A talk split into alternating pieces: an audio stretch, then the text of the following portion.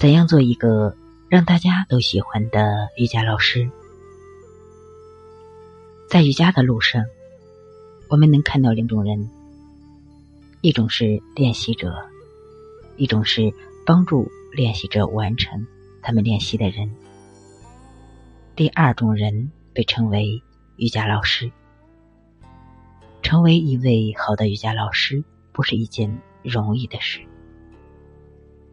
跟我们做任何工作是一样的，你只能做到一般的办事员，还是做到经理；跟你只能做一个一般的平平无奇的老师，还是做一个让更多人喜欢的老师，道理是一样的。我们先来看看大家不喜欢怎样的老师。上课过于死板的瑜伽老师，大多数指上课内容、形式。风格等一成不变，懒惰不愿意精进的瑜伽老师，不论是上一次课还是五次课，每次课的课前沟通、静坐引导词、体式序列以及休息术引导词几乎都是一样的。上课内容不受任何因素的影响，也不会因为会员的需求不同而改变。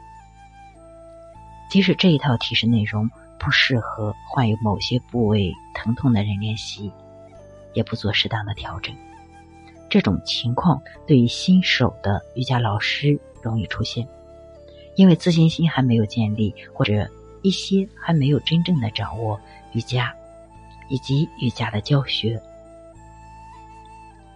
新手的瑜伽教练在初期的教学，大多数依赖死记硬背。所以死板儿，但后期会慢慢的改变，而懒惰、不愿意精进，导致死板儿的瑜伽老师没有人喜欢。课堂纪律松散，课堂氛围过于随意，教学内容随意切换，容易丢失原则，整个教学无法掌控的老师。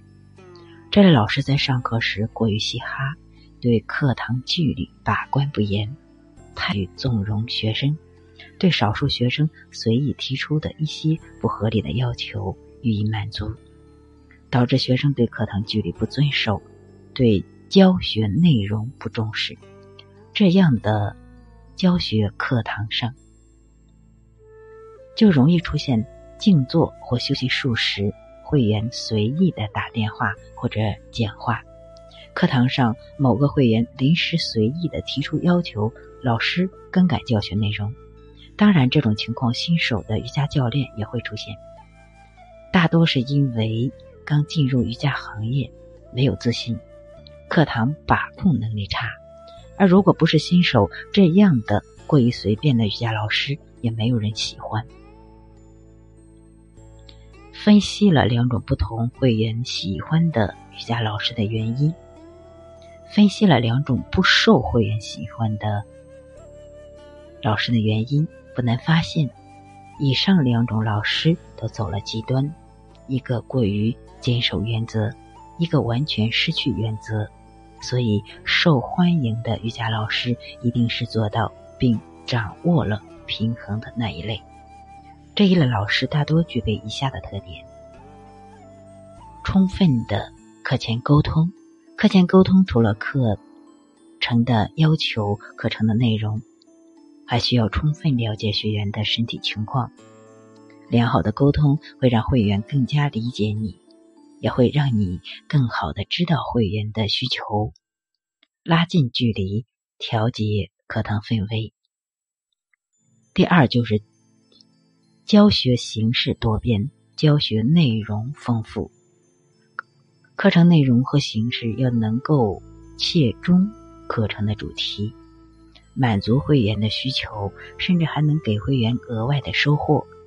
每节课程在确定到主题后，要充分的进行准备。同一主题的内容，善于运用多变的教学形式进行教学，让每一次课程呈现在学生面前都是新颖的。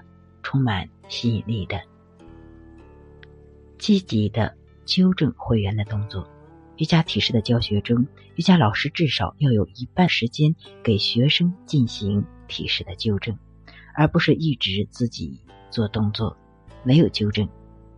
在体式的练习中，积极主动的帮助会员纠正，会让会员更加的信任和喜欢你。善于观察因材施教，瑜伽大班教学中不可避免的会有老学员和新学员。有的人很健康，有的人患有某种疾病，这时需要瑜伽老师有敏锐的观察力，并根据会员的具体情况。进行一些适当的调整，比如在课堂上发现有腰椎问题的会员，在做到某个不适合练习的体式时，需要进行特别的提示；新学员各方面能力还不够的时候，要给予其简化提示等等。有耐心，善于鼓励。瑜伽的练习，大多数情况下，会员很难在一节课或两节课中。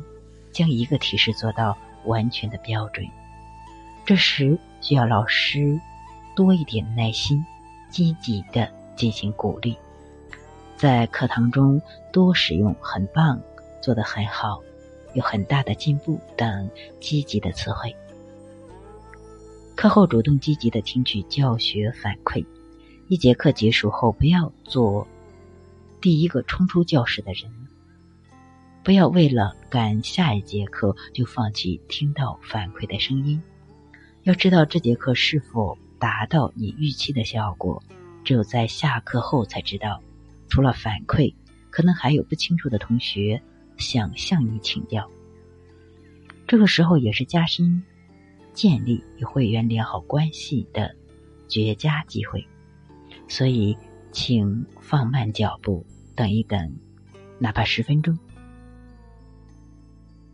一个瑜伽老师受欢迎的因素有很多，比如说颜值、个人魅力等。但一个瑜伽老师能够做到以上的六点，我想，他不一定是最受人欢迎的那一位瑜瑜伽老师，但一定是受人喜欢的那一位瑜伽老师。